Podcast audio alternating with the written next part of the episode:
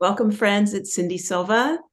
I'm here with Meredith Herrenbrook today on the podcast. It's a wonderful opportunity to share your wisdom uh, with our listeners. Meredith, thank you for being here. Well, thank you for having me. I'm looking forward to this. Yeah, you've written a an awesome book. Um, I'd love to have you share the title with people because coming from your own voice will be more powerful to hear you let us know what you've put together of, your life's work. Yes. So this is Becoming Ridiculously Awesome. Who doesn't want that? It's available on my website, livingyourawesome.com, and on Amazon and Kindle for those who like more audiobooks or I guess um, more the computer literate. Um, so I wrote this book a few years ago because I had gone through so much of my own pain and trauma and starting off really in a really tough between a rock and a hard place. And I was so frustrated with my experience. And um, and I'd gone to therapy and I'd realized that I was spinning my wheels after a time because I realized I was stuck in story, uh, stuck in emotions. And although the acknowledgement was probably the most valuable of the therapy, it didn't actually create structural change, mm-hmm. meaning I didn't really understand start to understand how I was operating.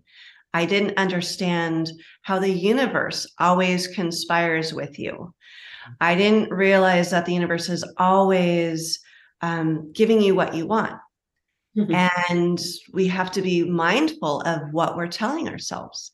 And uh, so I started this book um, actually as a chapter. It was going to be a short book about thank you notes because we had a nephew come to stay with us for a while, over a year.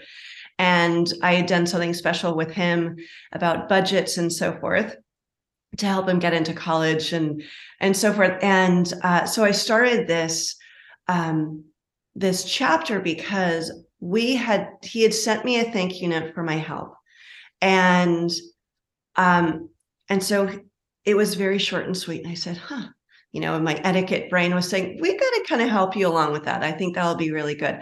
And so we had him do three thank you notes a day for two weeks, but they couldn't be any repeat people.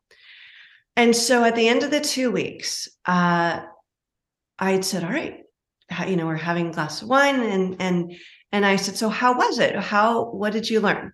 I was thinking just great, you know, learning how to to write thank you notes. So it was great, you know. What he had responded though, which prompted the book, was he looked at me and he he became kind of little in his face and he goes, I didn't realize how many people loved me. No. And I was so floored at that lesson. Like it just trumped the whole Emily Post lesson that I was just going for. And I go, wow, this is so profound, this gratitude aspect. And it got me to dive into it. And so once I st- started and finished that chapter, I said, my husband says, you know a whole lot more about that, you know, about NLP, constellations, traumas, phobias, and all this stuff. You could really help people. And because of my own personal experience, I can really, I think, dive deep into someone else's experience and emotionally hold their hand in a way that therapists who've learned about it, it's a very different level. So I wrote this book to help guide people through kind of how they're creating their experience, what they're they're telling themselves, how everything um, how we grow up and what like our developmental stages are mentally and emotionally and so how it all plays and i think the more we're empowered to be able to um, understand ourselves and just the structures and how we develop and how we grow and how our brain learns mm-hmm. then we won't feel so stuck and we go oh well wait i can change it i can make it better i don't have to manage it i mm-hmm. don't have to um, take pills for that. It's like, no, we we can do away with that whole level of quote healing and really get to the root source of who we are, where we come from, and how we can move forward. Beautiful. I love it. I, I really appreciate what you're saying. What I'm hearing is that um, when you understand how the game works, you can play with the universe the way it's designed to work versus trying to strategize in a way um, that goes against the way the mechanisms of life actually work. So it was really about re um, negotiating that uh, strategy of instead of I'm going to um, make this work according to my beliefs and the way I see things, it was like, no, I'm going to let go of everything I I think I know, and I'm going to understand the way it actually does work, and then change my behavior accordingly. This is what I'm hearing you say, but maybe it's a little different.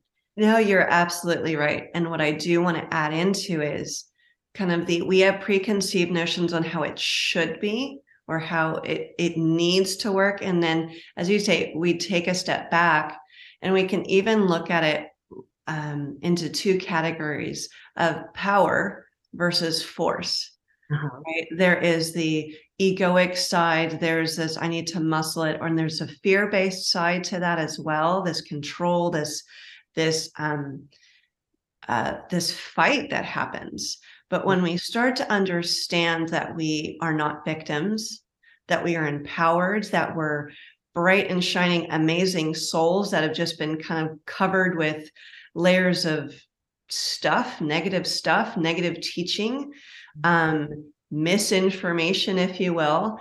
And when you start to learn how the world works, and you start to peer into all the scary dark corners and start to let go of the old traumas and fears and belief systems well then your body doesn't have to manage and stay stuck mm-hmm. now it's more free to go great what are we doing today? How are we going to make this happen? And and and the motivation starts to come up and we get more excited and we're we're not so bogged down. I think so many people right now are so bogged down from stress with the shoulds, with the the rules and all these old things that if we stop for a moment or a few weeks or a month and go, do I ask the questions? Why am I stuck? Why am I doing this? For whom am I doing this?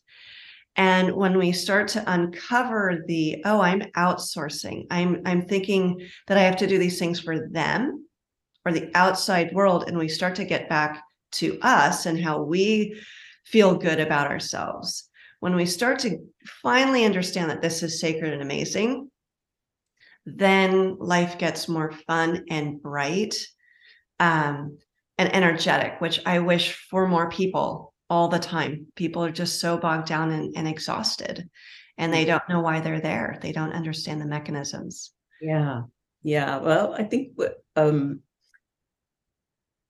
I'm feeling as you say that a lot of being bogged down has to do with trying to control life. And like I think it comes if we make it really simple, it's like in um any relationship, if we're trying to control the other person and change them, it's not much fun for either of us.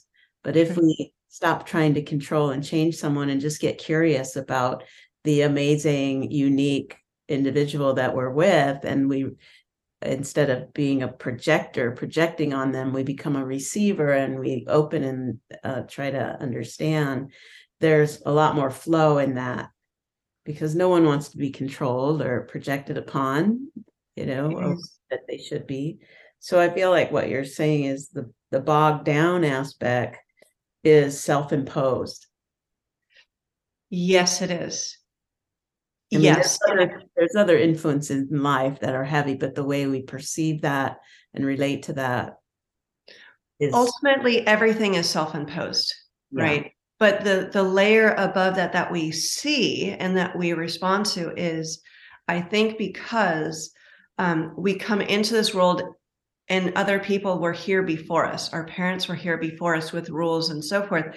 And when we're little, we don't know any different um, as far as um, the rules that were given or judgments that were given. And we try and play the part of surviving, being safe and loved in our in our family in our society. And so so we start off trying to adapt into the existing world. But the cool trick is once we start to uncover that whole structure and we go oh well that they were doing the best they could.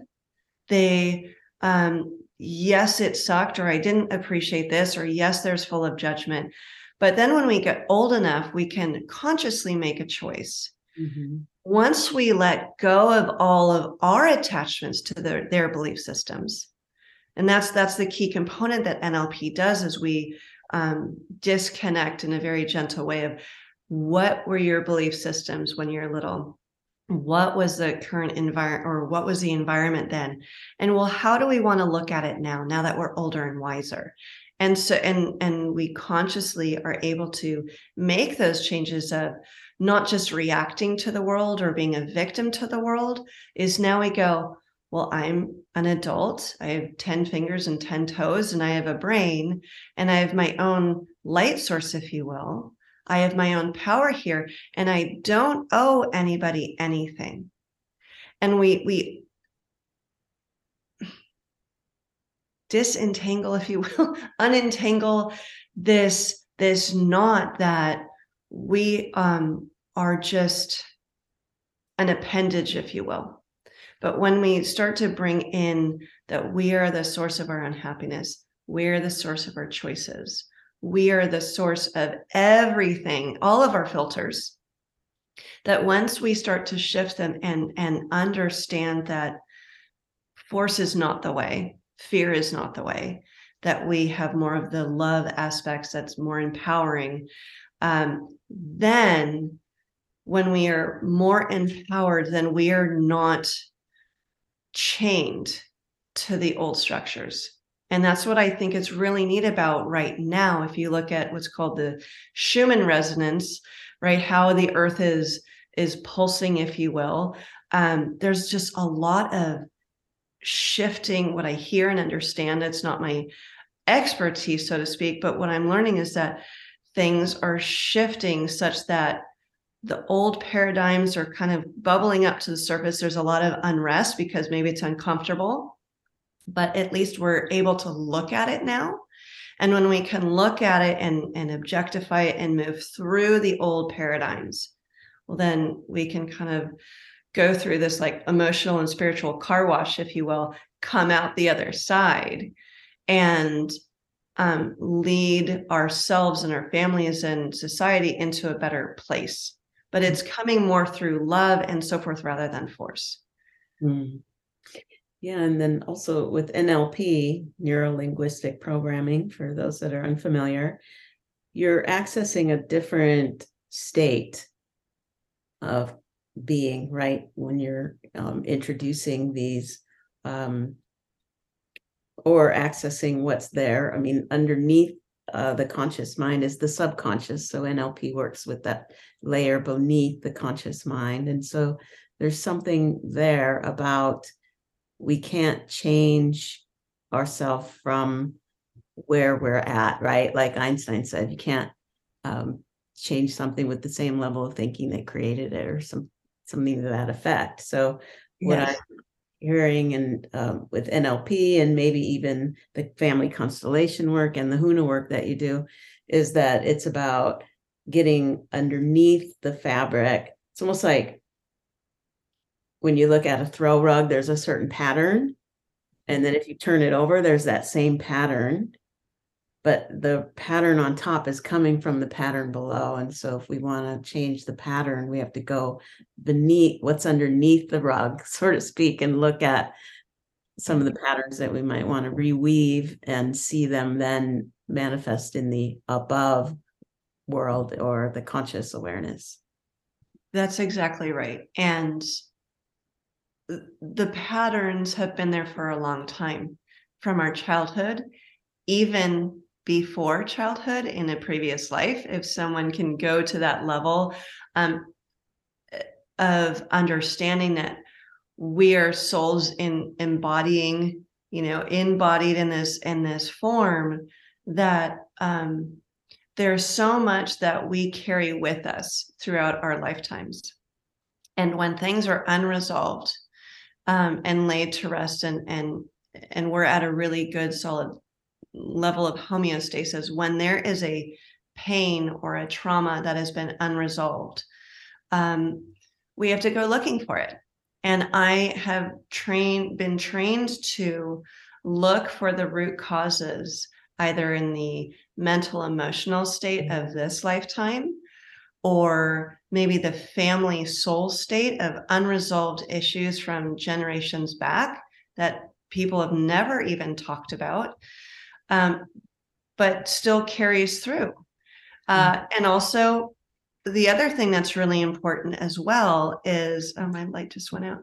Um, the other thing too is when we look at energetically, um, our souls can fragment. Like one of the things that is I find really important in Huna work is that we do with soul fragments. So when we experience something uh, traumatic, either in a death or a loss of a sibling or a loved one, um, or just a, a, an experience that's just so overwhelming, sometimes our soul will fracture and and part of it will leave us so when i hear people when i'm talking with clients and they say i feel i've lost a part of myself i feel um, like there will be certain phrases that you think are a metaphor but they're actually not. Um, i've heard clients say i feel shattery. I feel less than whole. I feel right i've lost part of myself. Um, when we are not operating on the soul level of com- eh, of being complete then how can we fully experience you know what's going to be thrown at us whatever we've we've even planned for right? Pre pre coming into this world of how are we going to be able to manage without all of our resources? So so i get to the root cause of how we're creating our experience what's going on on the soul level and the spiritual level and then because we want to be able to meet the world in in a whole present space and um, and when we can do that then as you were saying earlier we can play the world actually can be very very fun once you understand the structures of it and you're fully present but it's very hard to be fully present when we're dealing with traumas from the past, mm-hmm. traumas from previous lives, entity attachment, and so forth. That it's very difficult when we are weighed down like that. And that's why I think, again, why a lot of people I find are exhausted and overwhelmed and lack motivation because there are layers of toxicity that are not just physical. You don't just do a week cleanse of lemon water or whatever you need to kind of cleanse your soul and get to kind of a shiny new place of wow i didn't know i was missing these things or i didn't know i was holding on to this old trauma and so when you're talking about that rug which you so beautifully stated of you know let's look at the old patterns that we're still carrying with us that we don't know are there. Mm-hmm, mm-hmm. and you help people do that. And so working with people i imagine you work one-on-one with people. Um, can you give examples obviously without giving names of some breakthroughs that people may have had through working with yes um, i have gosh every client i've had has been profound experience for them and for me. Um, because what I love about this work and why I do it rather than being a psychologist is that we're able to make change very quickly such that you don't have to manage it. You don't have to think to be different. You don't have to have a checklist every morning of things to do and how to be. Um, one of my favorite examples is that um, I was working with a teenager who um, her mom had called me. She was actually her adopted mom, adoptive mom. And she says, I've been everywhere. I have gone to psychologists, I've been to psychiatrists, we've done medication, we have done everything. And she is um, almost failing out of school. She is um, having a difficult time with friends. She doesn't have like, she's just um, exiting society. She is just, and she won't eat with me. She'll eat by herself uh, at nighttime. And so basically, she was isolating and she was just kind of turning off from the world. And her mom says, I just don't know what to do. And so, what happened over the course of just four sessions was we ended up getting to the root cause of some of the belief systems she's had. We worked on family soul constellation work because she was adopted. There was a lot of entanglements about that. And when she could connect with her family and understand their their true motivations, which were very altruistic, that she could tap in and connect and know where she came from and and i think that really helped her soul and she was able to step more into her power and be a whole person and um, she learned how empathic she was yeah. and so when we started to just address all of these things oh and she had a pretty serious stutter mm. at the end of the four sessions so basically three and a half months i would see mm. her you know about once a month she didn't really have a stutter anymore she was smiling. She was engaging and looking at me like present and happy. She had friends. She was getting a's and b's. She was holding down a job. Like she was engaged and she was brighter. She looked brighter. And it was so exciting and and wonderful to see because um who doesn't want to feel happy you know there's no rule in the world that you have to suffer. Like there i don't know where why we feel we have to suffer. We have to hold on to some rule right uh, to make someone else feel better.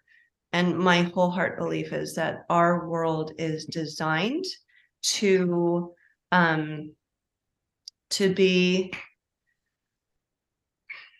where we can be present and happy.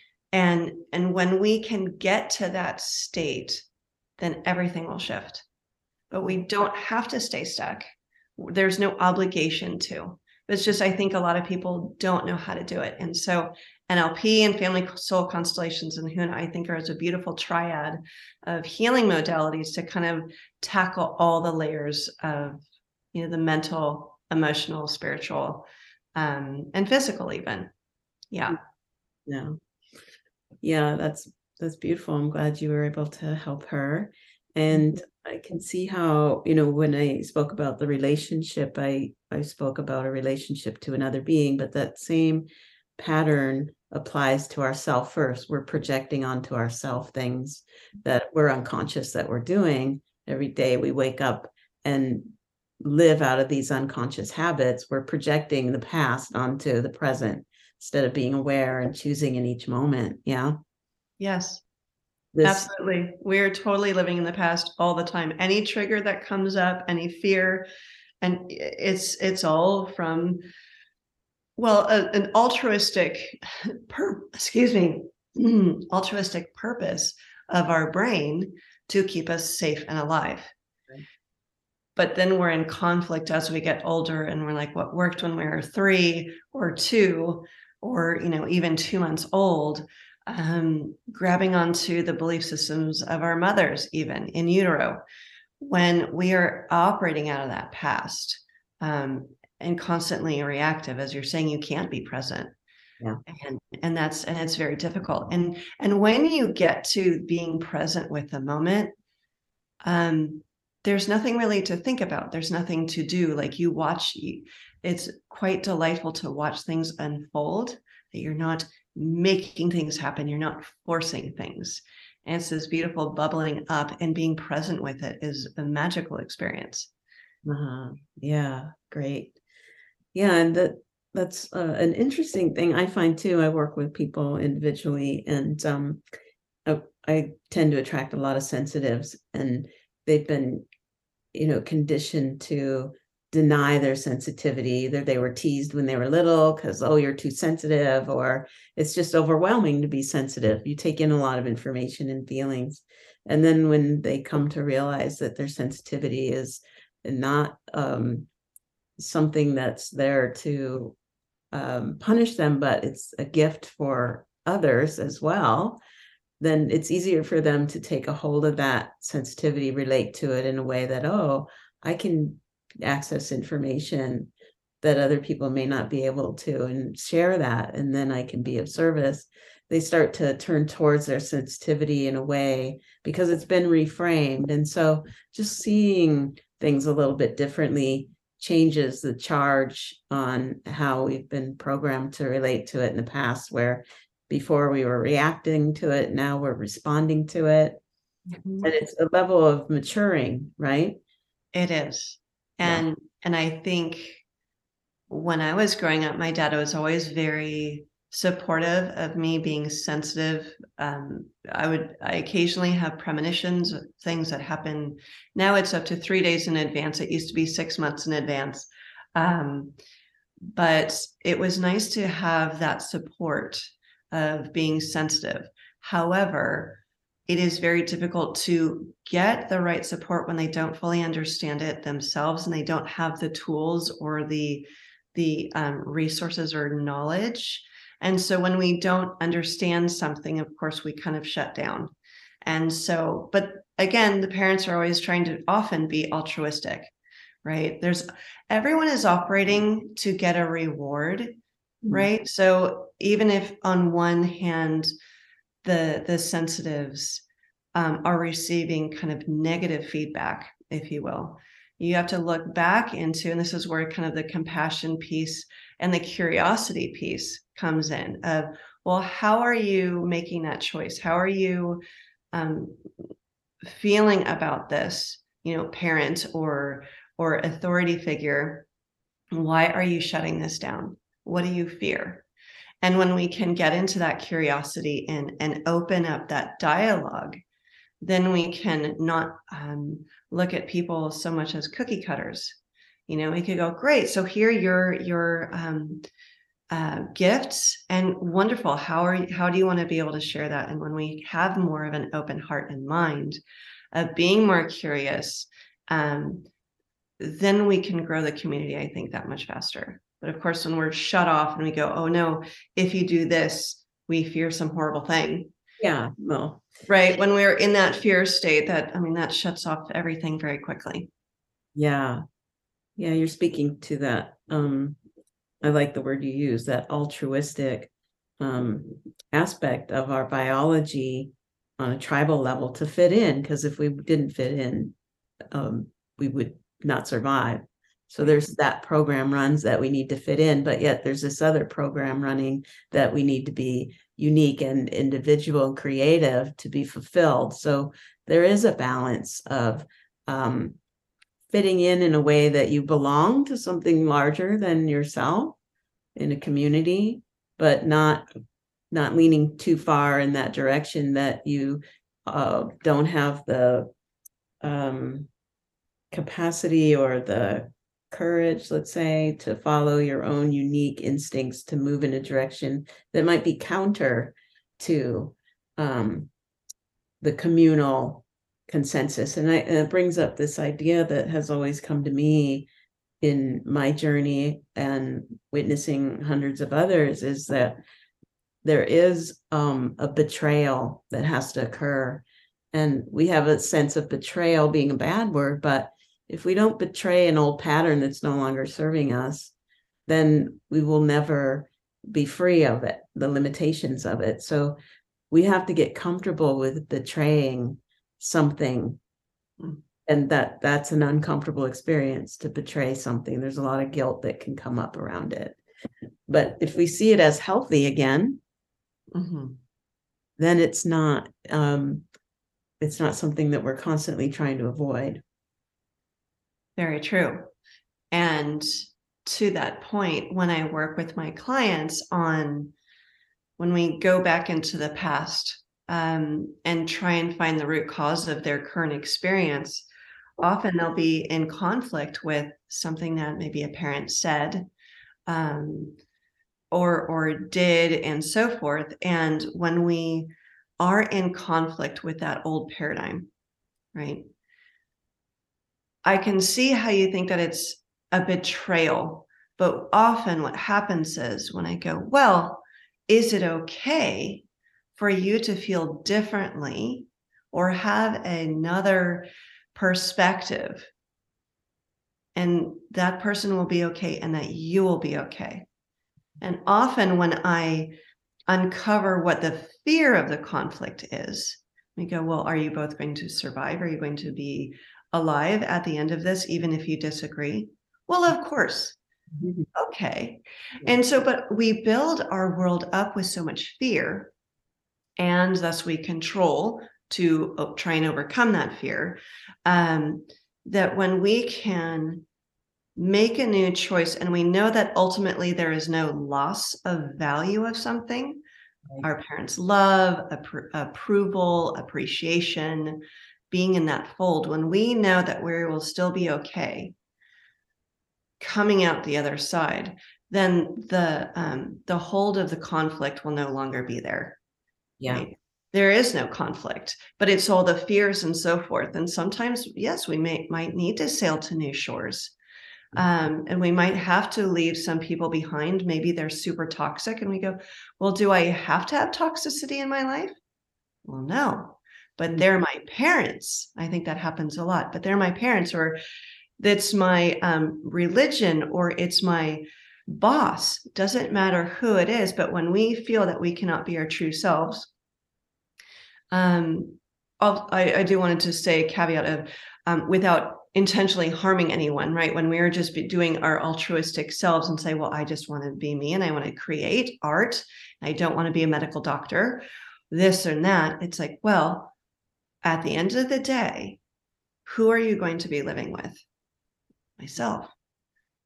Who are you going to respect more when they are making those choices? And when we, right, when we un, un, um, put everything out on the table, and we can look at it more objectively rather than holding it so tight in here in our chests and our hearts with that fear when we can look at it and we go well and and we just ask the questions and we're curious on how we're creating that experience and will anyone ultimately really die? No.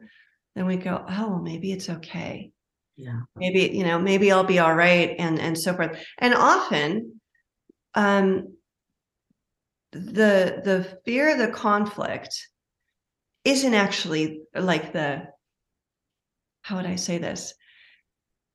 The fear that we've created about the conflict, often when we look at it out on this table, when they've kind of felt okay after flushing this whole thing out, often the parents will still be fine you know, and they'll go, I still love you. Of course I still love you. Like, come on. But we so fear that judgment and and um that pulling away of love. It's the I think the greatest fear. I don't think it's you know, hey, I fear I'm going to fall off a cliff. It's I fear that I will not be loved. Mm-hmm. And that's what I think drives a lot of our choices because we fear of that being taken away. Mm-hmm. And and when that is assured, or our self um how do I say it? Um our knowledge that we can't lose anything ultimately anyway, mm-hmm. Then you'll always make the best choice for yourself, no matter, you know, if a parent may or may not like it. Yeah. Or, or so forth.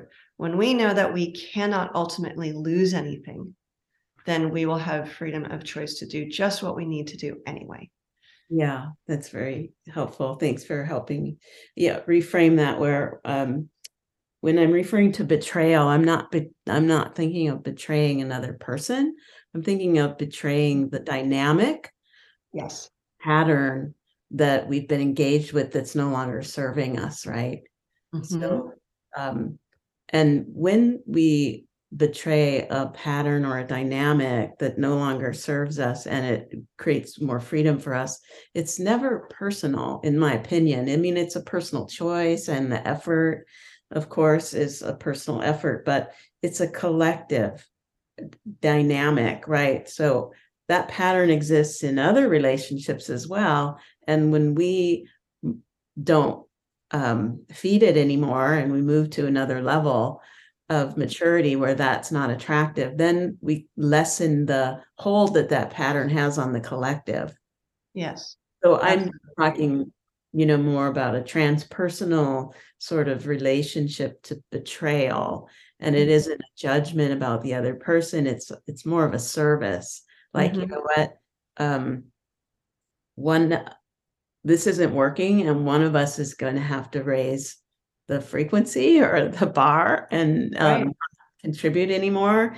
And um whoever has the more more awareness is going to be the one responsible for it. Very true.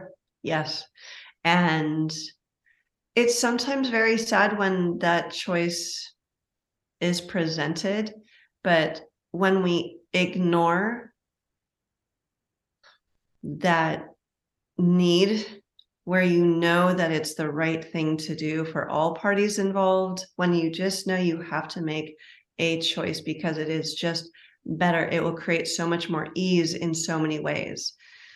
Sometimes goodbyes, if you will, or that shift um, can be sad. But again, when we know how much we will gain from it or that the dynamic will gain from it, then everyone I think is better for it. Right. Yeah. We are freed for ourselves and for that person. So I think anytime we can level up or, or address something and, and acknowledge it and look at it, um, it serves everything. It serves us, it serves them, it serves the relationship such that they can be free to then address what they need to address, you know, and so forth. I, yes, I agree. Hmm. Yeah. Yeah, well, it's it's really enlightening to speak with you. And um, there's other work that you do that involves helping people with um, attachments, things that maybe they're not conscious of that might be holding them back from making those kind of uh, choices to be responsible for leaving things that aren't serving them but are still comfortable, familiar. Um, and of course, you know, being real and authentic um, isn't always comfortable, right? It's sometimes easier just to um, go along. And so, how do you help people that um, know that they're in this place where a change is needed and they move in that direction but get pulled back? Um, is there some way that you identify things that are keeping them from doing what they know they want to do and need to do? Yes, to all of it. Um, so what's really interesting about the human experience is that we're not just humans on this plane that there's there are so many layers of what kind of makes us us we have our soul if you will that travels throughout lifetimes and learns different lessons and experiences different things and as i alluded or talked about earlier is sometimes when we have major traumas we'll have what's called soul loss or soul fragmentation. And we kind of end up you know dragging our our little wearied souls into the next life not and kind of forgetting that that soul fragment is out there. What i love about and find really important about huna is that it's a it's a a way to uncover what is maybe attached to us meaning other energies that are out there maybe they're different souls or t- who are maybe trying to be helpful. Maybe their ancestors who are trying to be helpful. Um, and so there are energies that are attached to us. We have soul fragments to contend with. And we also have energies such that are like thought forms. I mean, imagine major curses or hexes. Um, you know, some people may not necessarily believe in that. And I totally understand because there's been so much television about it and they cut and they make it so what it's not. But just imagine this. If someone has a lot of frustration or anger towards another person, um, it actually we feel it in our body our cells react to it. Um, our light changes. You can photograph the aura at different moments of feelings and thoughts. That that's not just a physical reaction. There's actual some other physicality to it that we project out into the world. We influence the cells and all the atoms and everything around us and beyond. it's been documented quantum in quantum physics and you can look at all these different studies about even the power of the mind affecting physical things. And the other what is the other thing where if you turn an atom in one part of the universe that was split then the other atom you know in the other part of the universe will be affected as well. So if you look at all this science which is kind of now collaborating with what a lot of people have understood for um, eons is that one, we're all connected, that what we do and feel affects other people and places and things. And if we go on that premise, then we go, well, if my thoughts and feelings of rage and I'm going to yell at someone or curse someone, whatever that is, that energy, it's not worry about words um, or titles, is that energy affects other things. It affects rooms, it affects people, places, and things. And I pick up on all of that. And, or I should say, a lot of it. And what I've noticed is that people, when they come to me, are stuck not just because of their mental and emotional stuckness of their childhood, but because of maybe things they have um, brought along the way, traumas and memories that have been brought along ancestors who are attached who are wanting to help out. And when we don't know what is kind of on our back if you look at like a big sack of all these little thoughts and feelings that we're bringing with us how can they not influence our experience? So when i talked earlier about how important it is to be really present i think very few of us are because we have all this that's attached. So what i do is the first session i have with someone an hour and a half session where I clear all of that. And I and I and I um kind of allow your soul to finally just be its soul in its body just on its own without being weighed down of all these old thoughts and feelings and curses and hexes and um and then we even just kind of bring in okay well what does your body need what energy does it need? Let's not just take things away but let's bring back and and um, and allow more space and light to come in uh, such that we can operate from a, a more masterful level. So i do huna work very much in that regard. And occasionally clients will come to me and say um, for example a client many years ago said i keep having this nightmare I don't know why I've had this nightmare. It's about this White House. I've never seen it before, but I just, you know, and I keep walking towards the house and then I wake up. And so I ended up doing what's called a journey, basically under hypnosis.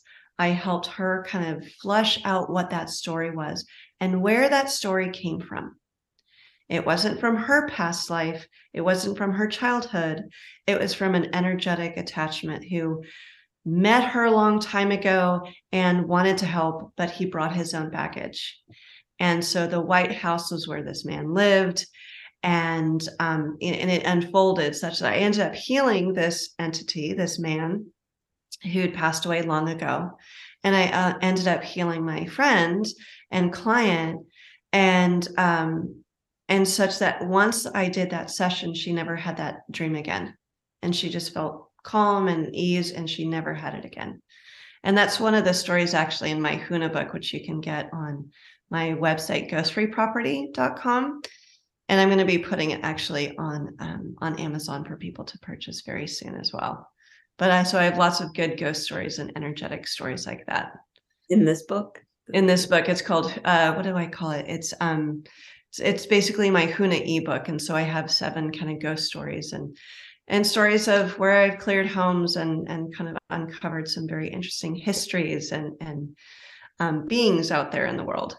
Yeah, it's fascinating. I mean, I think the world is becoming um, well, consciousness is becoming more um, receptive to subtle energies. You know, with the rise in popularity of things like um, energy medicine, tapping, qigong, tai chi, things like that that yeah.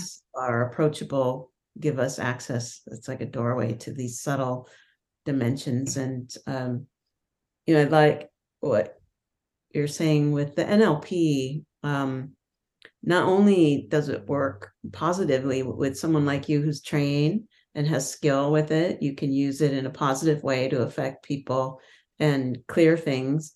NLP can also be used in a way to infect people with things that are limited. I mean, not intentionally most of the time, but just things that we have uh, said to ourselves or to others, or others have said to us that, like you said, hexes or spells. That seems sort of, you know, witchcrafty, but uh, a hex or a spell can be something as simple as your parents saying, Who do you think you are? Or, you know, over and over these patterns um, of you're too sensitive or um, you're you're not smart, you know, or comparing you to your siblings. All these things are um, NLP because words are powerful, they contain energy. And when we're young, you know, up to what I think seven years old, we're mostly living in that alpha state, which is so porous and um, receptive that those those things stick in the soil of our being like seeds and they sprout into these things that you're helping people remove the weeds and so I, I feel like that's in, important to understand that if we go get assistance from someone like you who's working with NLP, it can be the reversing of some of the NLP that happened that we weren't aware of. Absolutely. And it can be an innocuous small statement of who do you think you are? or that one little thing. And i mean i remember some things that i you know was was told and um and although we can't necessarily change who that person is or what they said we still can reset. And that's what i and am hoping to share with everybody and that they get as they as they watch this is that we don't have to stay stuck in that past or in that paradigm or in that pattern that we can shift it very gently with grace and love and um, and presence such that we can shift our association with it.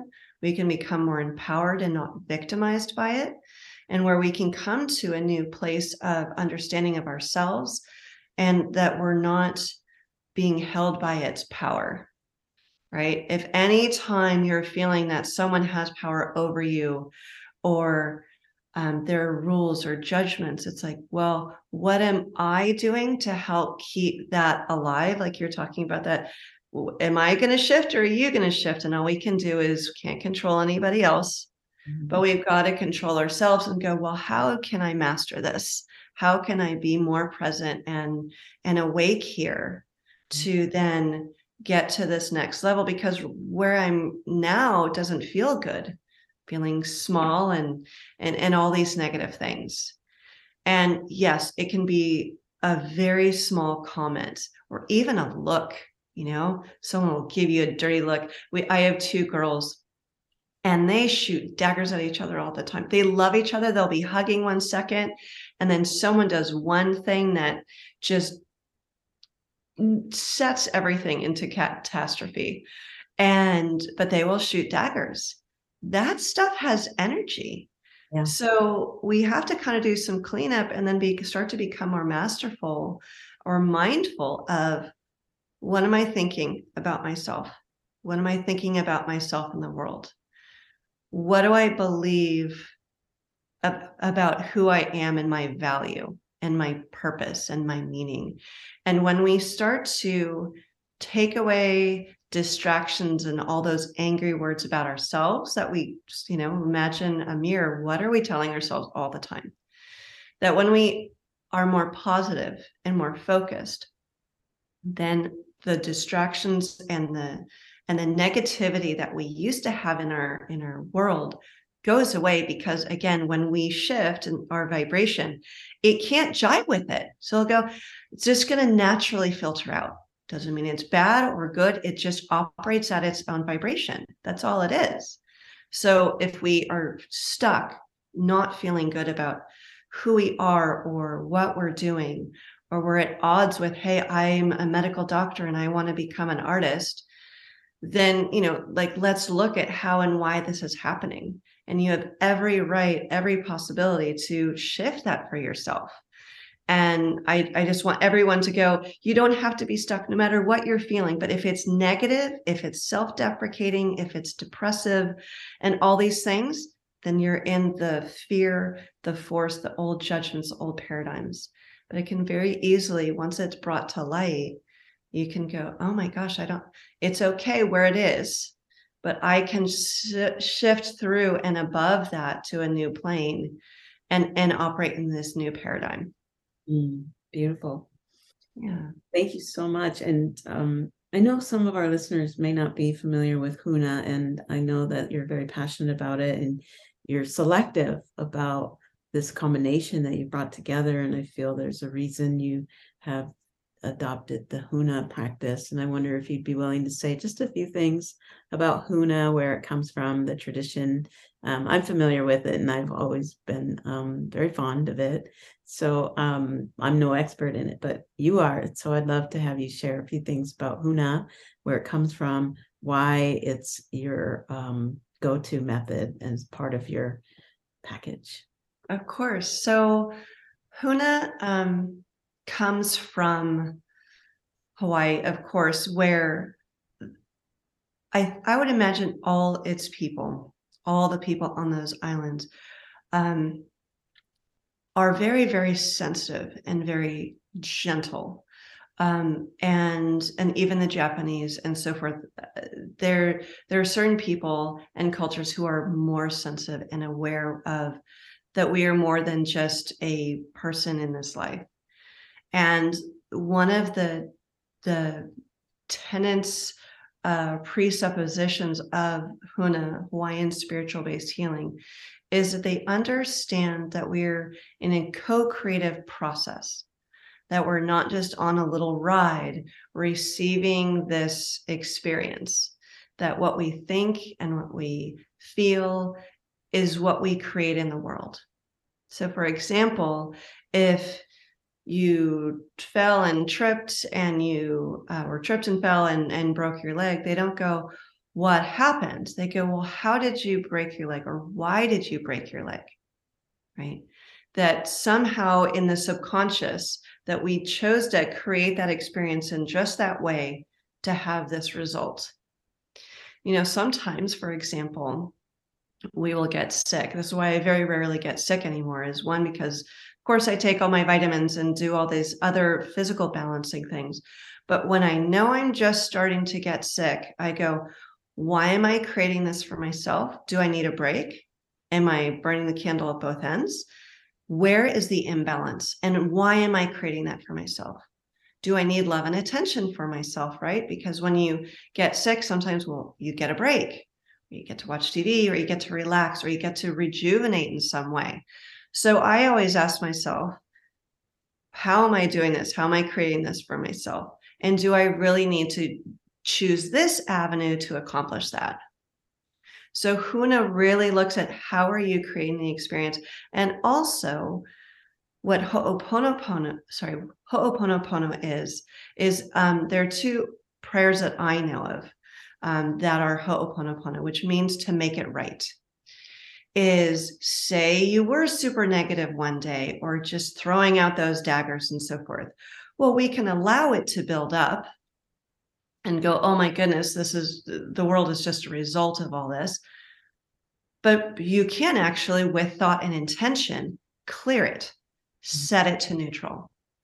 And when we can do that and kind of do our checks and balances throughout the day of our own thoughts and emotions and behaviors, then when we are kind of keeping ourselves in check and going, oh, even apologizing to someone, I am so sorry I said that. This is what my intention was, or I was having a bad day. When we can address things, acknowledge things, and make it right through either prayer or meditation, whatever is most appropriate, then we can clear the decks. Again get back to center get into empowerment and then go forward more thoughtfully and more positively. Mm-hmm. and so huna is a way to one make it right emotionally and mentally but also clear your soul of energetic attachments um, your home of of thoughts and stuff. There it's like coats of paint yeah. where whatever we think and feel in a space. Most of the time, it doesn't really feel like much, but if it's like a huge, maybe it's a huge fight or maybe a battle, there are places in the world where I walk through and I go, I don't know what it is, but I know I am feeling sad and I know exactly that there was a battle here.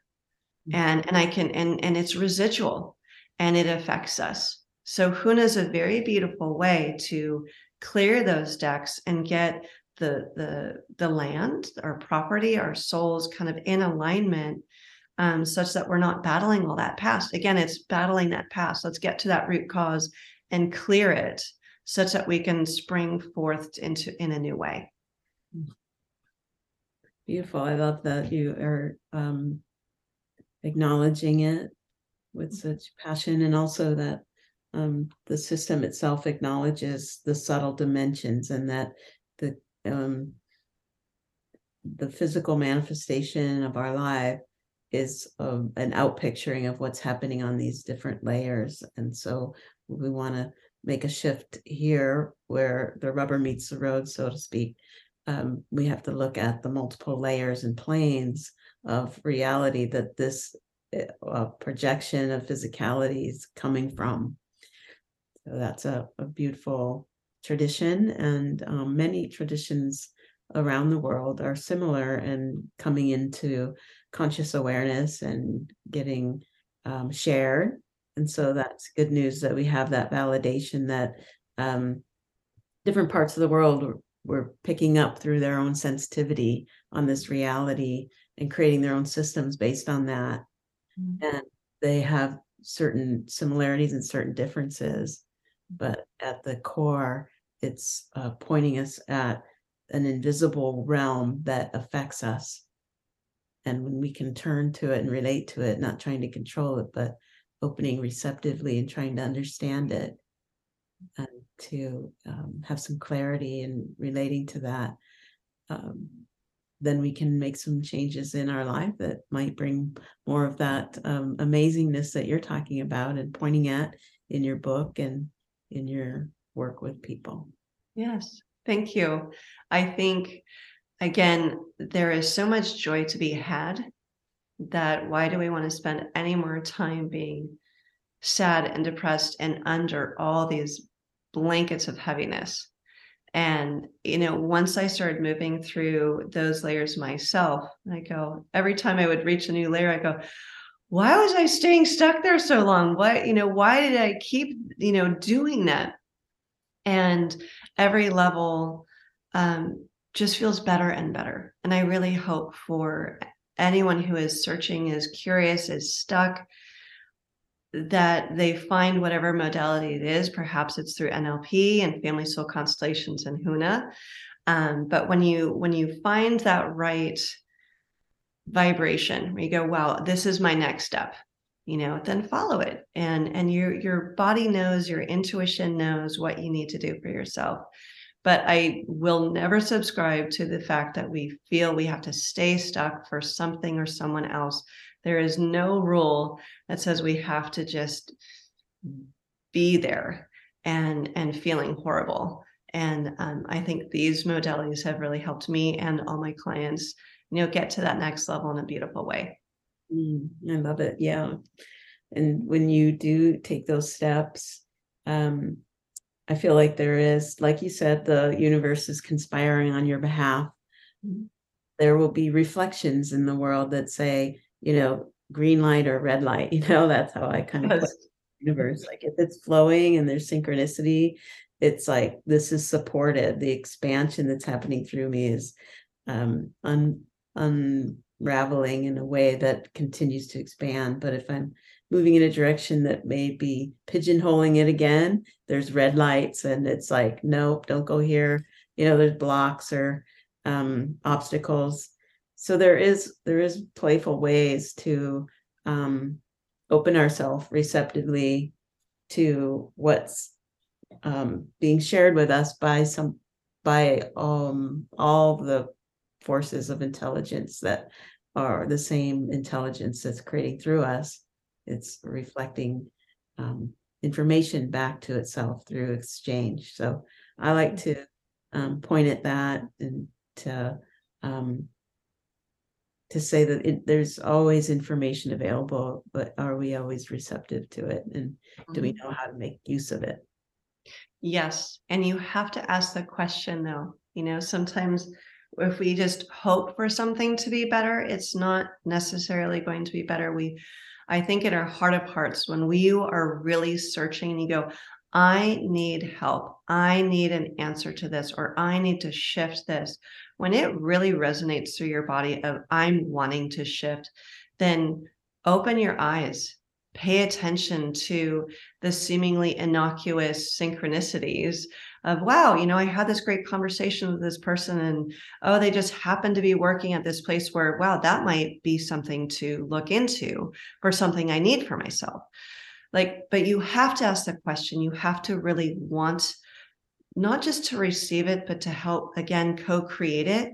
So if you are searching for whatever it is to feel greater ease or you want to level up in some way you have to ask and then give it time and say, okay, if you can tell me in a dream, right? Mhm. But if we ask more specifically, then we're more likely to get it. Mhm. Um, but again, we're not just receivers and just kind of watching things happen. We are creating, we are vibrating it all out there, and then the right things will come back. So, what I finally want to touch upon is when you said, if it's supportive. The one thing um, when you're starting out on kind of this curiosity journey and and and um, noticing synchronicities and and how the energies work always ask the question when it feels kind of like well is this the right thing? Is this uh, does it feel a little too shiny and too good to be true or maybe it's a little deceptive? Is ask yourself is it supportive? And your body will resonate happiness you know or it's like mm, no or I'm going to flush it out. And you have to know is it your mind? Is it your heart? Is it your intuition saying it seems really good, but it's actually nefarious? It's really not where you need to go. But asking the question of is it supportive is a really good step when you don't quite know, but just follow that intuition and then go down that path. And you will always lead yourself to the right location. Wonderful. That's great advice. Thank you so much, Meredith. And You're welcome. that our conversation has been supportive for you, our listeners. And I'd love to just give you a chance to share your website and the name of your book again, maybe hold it up for people um, as we close. Absolutely. So, um, Cindy and everybody, this is my book, Becoming Ridiculously Awesome. Who doesn't want that? On Amazon, on Kindle. Uh, and also, you can get it at my website, livingyourawesome.com, where I have articles and resources for other podcasts that you might enjoy. Um, and uh, and also I do one-on-one coaching with people. And I do want to say that I just this morning have decided to launch. It'll probably be in a month of a hub where people can really access um, more podcasts, more um, resources, and so forth for people to, if they are not able to do one on one coaching, they can get a lot of resources to get new um, information and uh, and and courses so that they can just get unstuck and find greater ease with their life. So go to livingyourawesome.com and subscribe if you like, uh, where you can keep on that information as it comes along. Will do. I am going to go subscribe. And um, I thank you again for your time and just your generosity, your presence, and uh, all the experience that you've brought forward today and the great work that you're doing. Well, thank you very much for the time. And um, so, God bless all of you. And I wish you well on your journeys. Mm, And likewise, bye. Thank you for tuning in, everyone. Until next time.